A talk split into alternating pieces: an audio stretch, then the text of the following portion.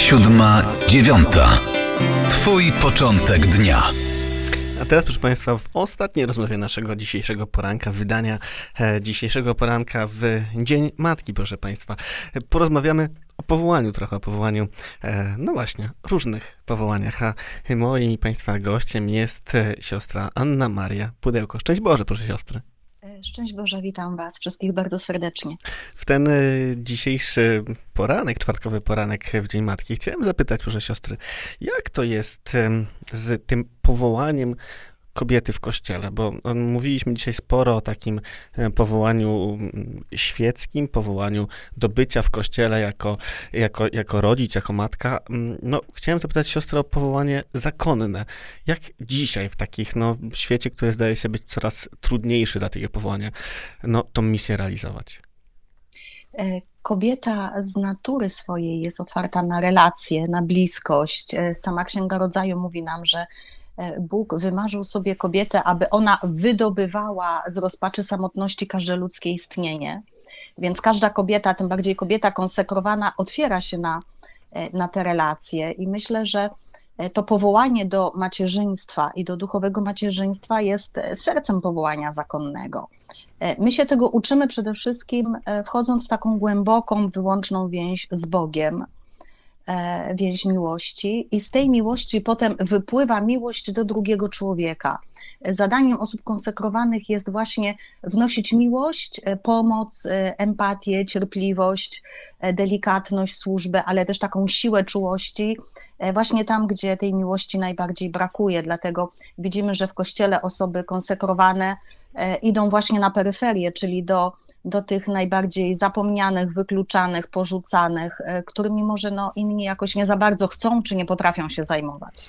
Czyli to, o czym siostra mówi, ja trochę czytam w takim kluczu, nie wiem, czy wolno mi w ten sposób powiedzieć, Mhm. ale e, kobiecej duchowości też, to znaczy opartej, e, no, pewnie bardziej niż męska, na relacjach, na takich właśnie dobrych uczuciach w stosunku do drugiego człowieka. E, Myślę, że tak. My wiemy o tym, że w Bogu płciowości nie ma, duch nie jest naznaczony płciowo, ale my jesteśmy e, ucieleśnionymi duszami czy uduchowionymi ciałami i idziemy do Boga jako mężczyźni i kobiety z naszą różną wrażliwością, która się nawzajem uzupełnia. Więc kobieta ma swoją specyficzną duchowość, e, która może mężczyznę bardziej właśnie jeszcze pociągać ku Bogu, ku więzi z Bogiem, ku intymności z Bogiem, a mężczyzna może bardziej prowadzić kobietę do takiego pragmatycznego działania dla Boga, więc tutaj też nawzajem możemy się wspierać, e, wspierać i uzupełniać. Mówiła siostra o no, tych biblijnych, ewangelicznych e, przykładach, ale w dzisiejszym świecie, w 2022 roku, e, ja, ja bym chciał zapytać o realizację powołania do życia e, zakonnego czy konsekrowanego właśnie dzisiaj w takim świecie Warszawy, Krakowa, dużych miast w Polsce. Jak można je odkrywać, zwłaszcza jak panie, jak kobiety mogą takie powołanie odkrywać? Powołanie jest przede wszystkim darem Boga. Prawda? Więc, aby móc usłyszeć głos Boga, potrzebujemy przede wszystkim budować relacje przyjaźni z Bogiem, więzi z Bogiem. Czyli, e, czyli pierwsze to jest e, właśnie znaleźć czas dla Boga, znaleźć czas dla siebie. Cisza to jest taka druga przestrzeń, w której możemy usłyszeć serce Boga i, i własne serce, nasze najgłębsze pragnienia i tęsknoty. I potem też e, mądra rada e, przyjaciół Bożych. E, Porozmawiać czy z jakimś kapłanem, czy z jakąś osobą konsekrowaną, czy z osobą wierzącą, podzielić się swoimi pragnieniami, marzeniami, poszukiwaniami, żeby w tych poszukiwaniach też nie być samemu. No i potem chyba to, co jest najważniejsze, jeżeli ktoś czuje się zaproszony na taką drogę do tego duchowego macierzyństwa, do tej kobiecości oddanej w służbie Ewangelii, e, no to odwaga podjęcia decyzji.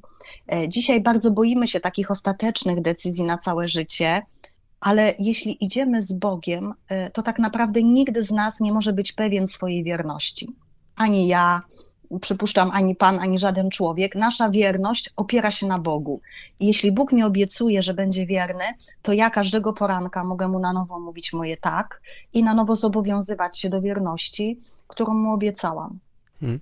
To są bardzo piękne słowa, e, proszę siostry. Mam nadzieję, że one zapadną głęboko e, w uszy i w duszę naszych e, słuchaczy i słuchaczek. No bo faktycznie, jeżeli mówi się tak każdego poranku Panu Bogu, no to wówczas wszystko zdaje się być łatwiejsze, również to podejmowanie decyzji i, i wyzwań może nie, nie, tylko ostatecznych, ale bardzo mocno wiążących. Proszę siostry, bardzo siostrze dziękuję za tą e, krótką, niestety dzisiejszego poranka rozmowę, ale chyba wypada też na naszej antenie zaprosić naszych słuchaczy do e, lektury książek e, siostry, no bo one dużo też w kontekście tego, co siostra mówiła, dalej tłumaczą i pokazują.